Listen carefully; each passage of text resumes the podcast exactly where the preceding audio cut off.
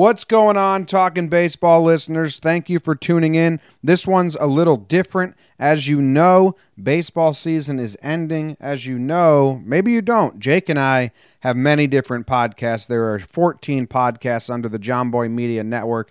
One of the podcasts we make that we really enjoy doing is called Laughs from the Past. It's a comedy history podcast, and season six debuts today. Season one was random miscellaneous stories from the past. Season two was the Civil War. Season three was historical mysteries. Season four was children who made history. Season five was historical backfires. And season six, this current season, is baseball's greatest tales and legends. Did we cater it to our brand new audience of baseball fans? We sure did. So I'm going to play the start of our first episode of season six here on this podcast. I hope you guys enjoy it. Uh, ten episodes coming your way, all about baseball and the pastime and the great sport. Baseball and history are really, they are really intertwined, and it's hard to untangle them. That's just kind of how, how, how the story goes for America and for baseball. So I won't take up any more of your time. Thank you for giving this a shot and a chance. If you already subscribed, we appreciate it. But here you go. Here's the start of the first episode, which is all about Abner Doubleday. Did he really invent in baseball? No. Well, then who the fuck is he? And who invented baseball? Here we go. Have you ever heard of Abner Doubleday? It's likely you've been taught Doubleday is the inventor of America's greatest pastime, baseball.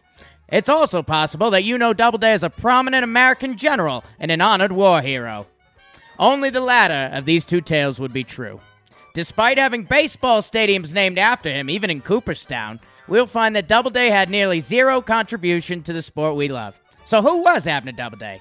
Where did this myth evolve from? And who really did invent the great sport of baseball? I'm Jake Storielli, and welcome back to Laughs from the Past.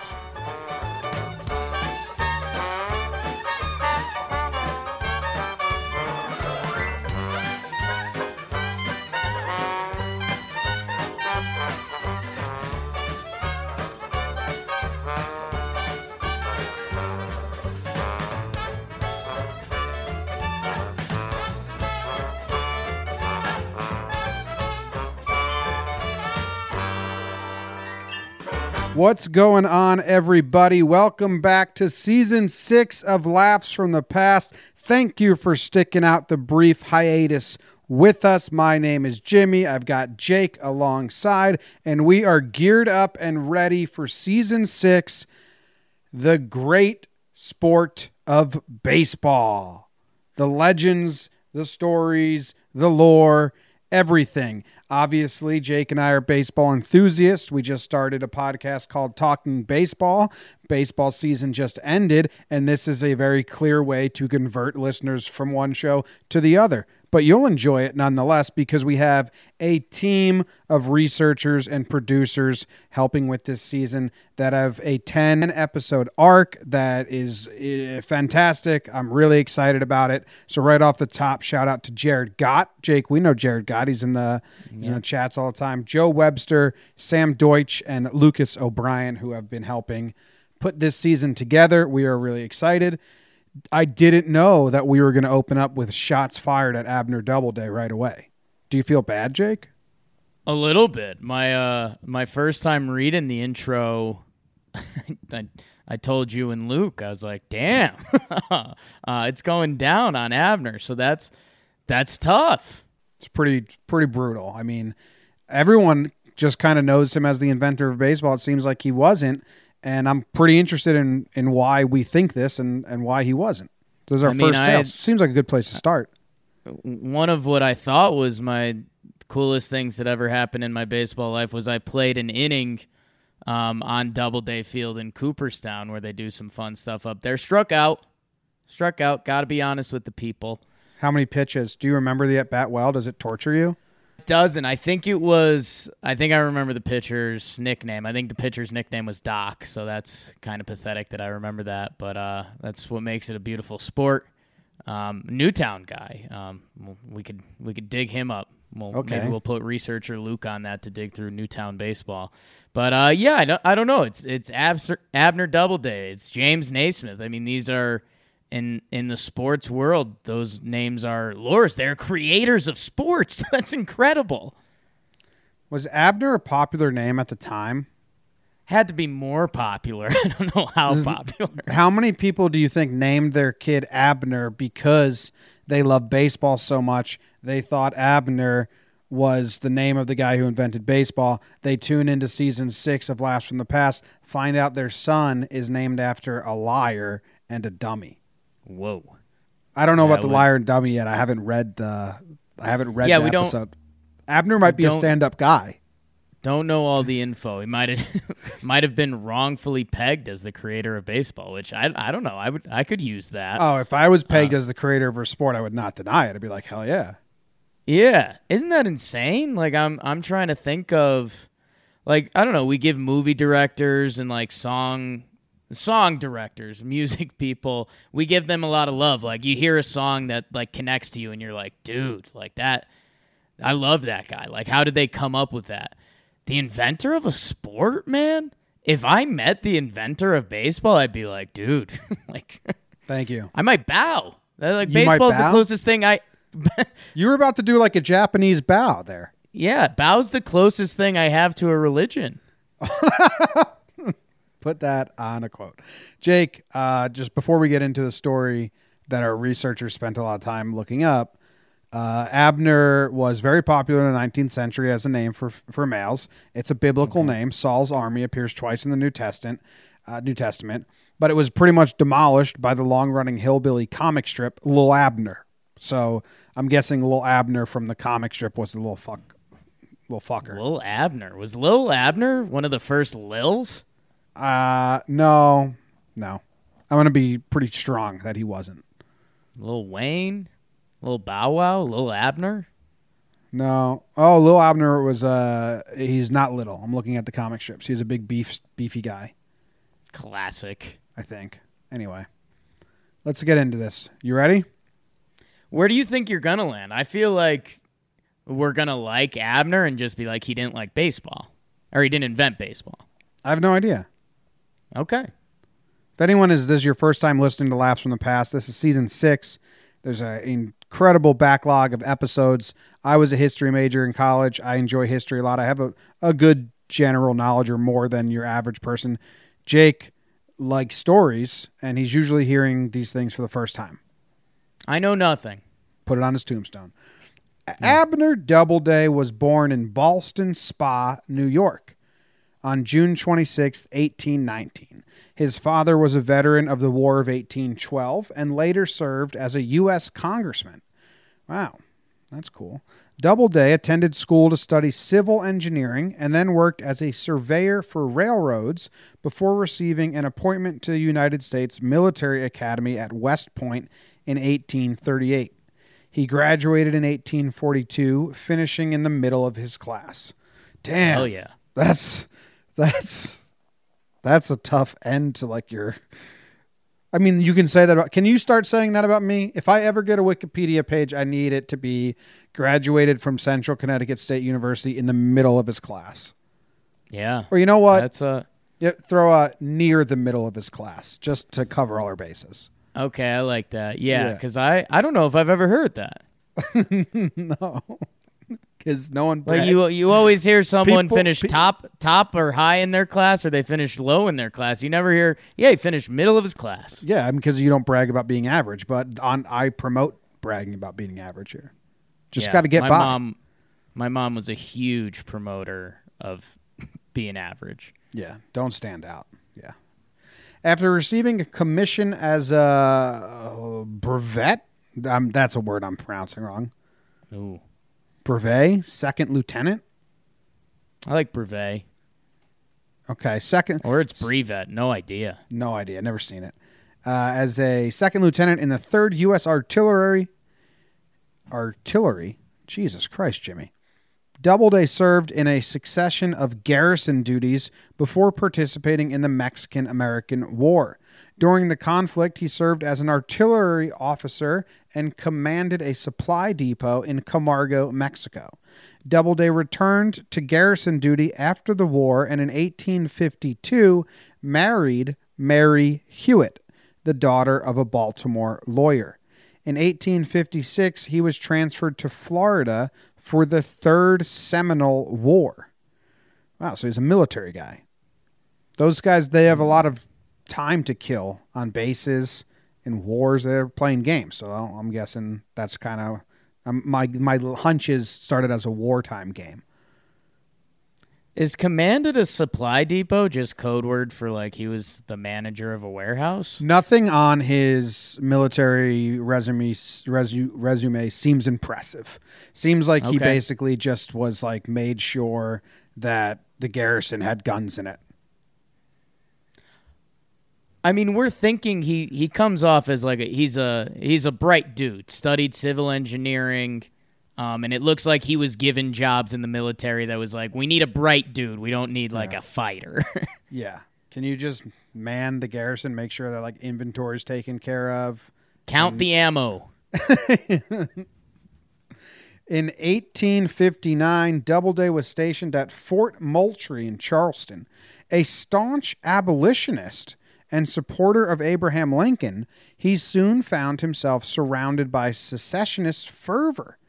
In the face of mounting hostilities in December of eighteen sixty, Doubleday and Fort Moultrie's commander, Major Robert Anderson, moved their garrison to Fort Sumter and abandoned the city's other forts to the South Carolina militia. After nearly a four-month standoff, militia forces fired on Fort Sumter on April twelfth, eighteen sixty-one.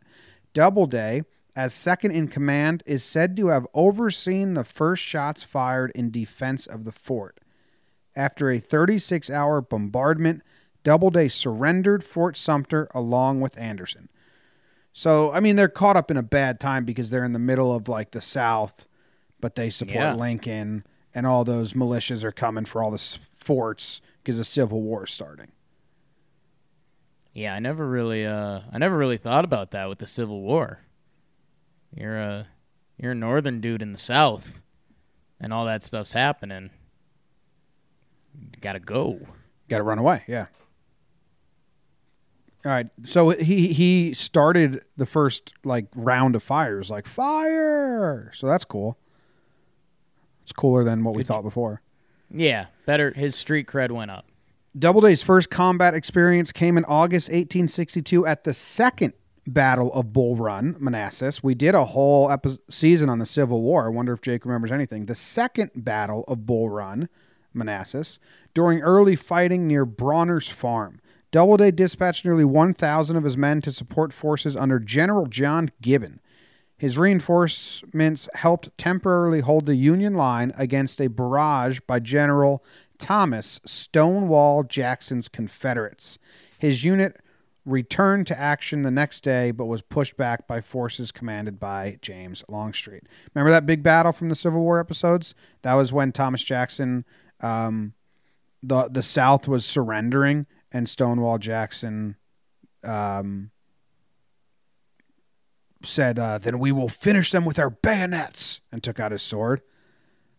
They didn't really do I that. Do remember- They just sat on a hillside and waited and then did pretty good. So Doubleday yeah. was involved. But yeah, and Doubleday, again, think about where we've come in two paragraphs. He uh, he was involved in some of the first first bullets sent, and now, I mean, he's kind of got Stonewall Jackson on the resume, which, I mean, that's uh, that's an all-timer. Mm-hmm. Yeah, they were they were adversaries in one battle. That's cool. Yeah, that's nuts. Reassigned to the I Corps under General Joseph Hooker. I think that's, Barely we call them prostitutes because of him. Hookers. Yeah. Doubleday next participated in the Battle of South Mountain in September eighteen sixty-two. After General John P. Hatch was wounded in the fighting, Doubleday took command of his division and successfully withstood a Confederate assault. He remained in division command for the Battle of Antietam, in which his unit sustained heavy casualties at an area known as the Cornfield. that's tough to have a battle place known as the cornfield. Like, we were over at Bull Run. You know, we're at Antietam. Like, where were you? We were in the cornfield. Yeah, I, I see what you're saying. I don't know. I could see the cornfield also having a spooky vibe to it. Like, oh, dude, you're in the cornfield, bro. Um, I don't know. Also has like. Uh, you think it was actually uh, a cornfield? It had to be, right? Yeah, I don't think you can name something not the cornfield the cornfield. Um, Unless you're trying to trick the enemy. Yeah, I don't know. Also has like a so a call of fe- for, in my head, and maybe this is just polluted by nowadays in video games, but I'm picturing that just being like a level. Like, all right, boys, we're playing the cornfield today. Yeah, I think that might be diluted by video games. I don't. It just seems very yeah. It much feels like, like war, there's a hint of that in there. It seemed like war was in the video game mode. There was yet. dabbled in there. All right. So anyway, after all that shit, he was uh, he was promoted to Major General of the Volunteers. He would play a significant role in the Battle of Gettysburg. Heard of it? During the first day of fighting, he was forced to take command under the I Corps following the death of General John Reynolds. Choosing to follow through on the battle plan already enacted by Reynolds, Doubleday ordered his men to hold positions near the Chambersburg Pike. His stubborn defenses finally collapsed in the late afternoon, and his I Corps then retreated through the town of Gettysburg to the height of Cemetery Hill. I feel like I Corps isn't how you say that. It just sounds wrong off my lips, but I hope it's right. I Corps, yeah. What do you? Well, I mean, what's the alternative? One Corpse or something? I think I Corps is okay. I think Apple just ruins things that start with I. Ooh, there's a hot take. iPad. I computer, I banana. This is all ruined now. Despite having to fend off superior force of Confederates for several hours, Doubleday was relieved of command by the I Corps by General George Meade. He participated in the second and third days of the battle as a division commander and was wounded in the neck by a shell fragment in the aftermath of Pickett's Charge. So it sounds like what we're getting at is he's a badass in the end. Yeah, they this... uh. Our, our research has slow played Doubleday. Um, they went nerdy, and now it's like, and maybe that's part of the picture. They're that's what they're de- depicting is nerdy Doubleday growing some hair on his peaches. Whoa! This next paragraph says that Meade refused to make him uh, commander or Meade, so he fucking hightailed it to Washington D C to talk to Congress and was like, that fucking Meade's a motherfucker. I should be in charge. Uh, his handling of the Gettysburg campaign is awful. Plus, you got a bunch of pro-slavery guys in your ranks. Did you even know about that? So I don't know if I like this move or not, but he totally was ratting out the Union.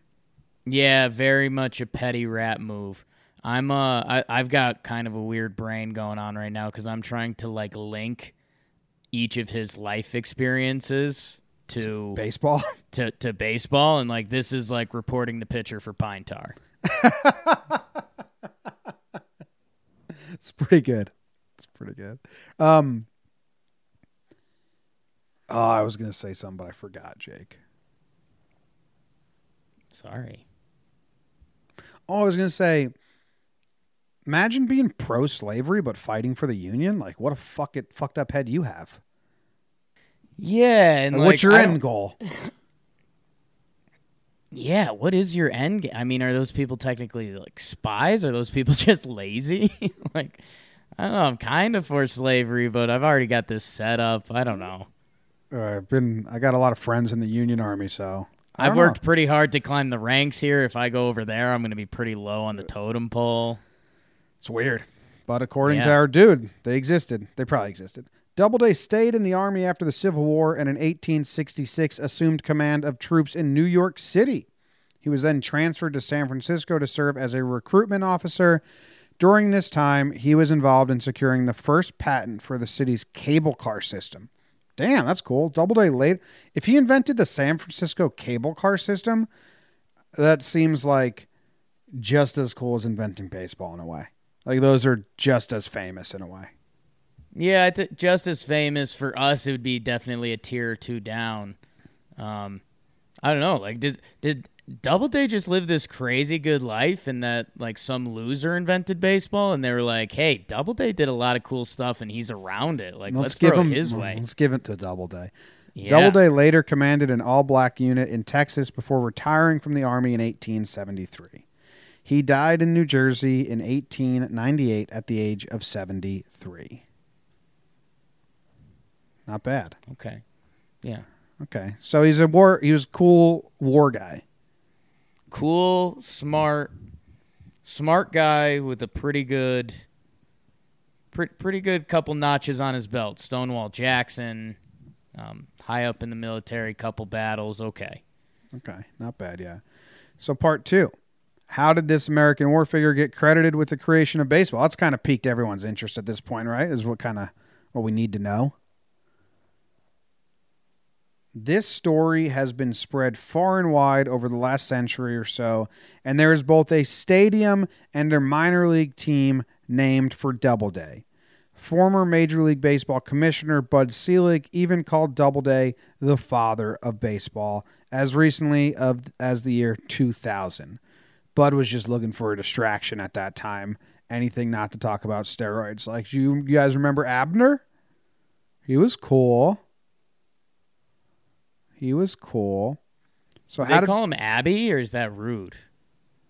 Abby? I feel like I've heard that before. Because I don't know. I mean, Abby's a very prominent lady name, especially back then, I think even more. Well, no, because back then Abner's existed, so maybe Abby was unisex, and when they made Little Abby, Little Abner the cartoon, and Abner died, now now we only know Abby as uh, a woman's name. Because not for nothing, Abby, good baseball name. That is a good baseball name. Hey, yeah. Abby! Oh, do it again. Abby! Yeah, that's great. Abner, not so hot. I gotta. I don't think this guy was good at baseball. Do we think Abner played baseball or just Ooh, invented it? Because the vibe so, I'm getting right now is he was like, ah, it'd be cool if you did this and this and this. And like he walked past a bunch of kids playing. He never played, though. He was the first analytics guy. He was crunching the numbers. You know how they always say, like, it's so crazy that they lined up the bases ninety feet away, and still to this day, it's the perfect distance. Yeah. That was Abner's job, I'm guessing. He just did the mental math. Yeah, that's pretty interesting. Like, they were playing this sport, and Abner just tweaked it. You've got these Abner's... bases too close. Yeah.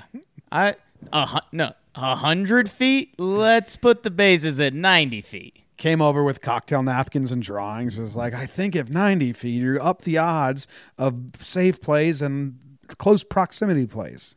A well-placed bunt, you can still be safe. And they're like, whoa, chill out, Abner. Yeah. Abby. He went by Abby. Abby. So how did this myth begin?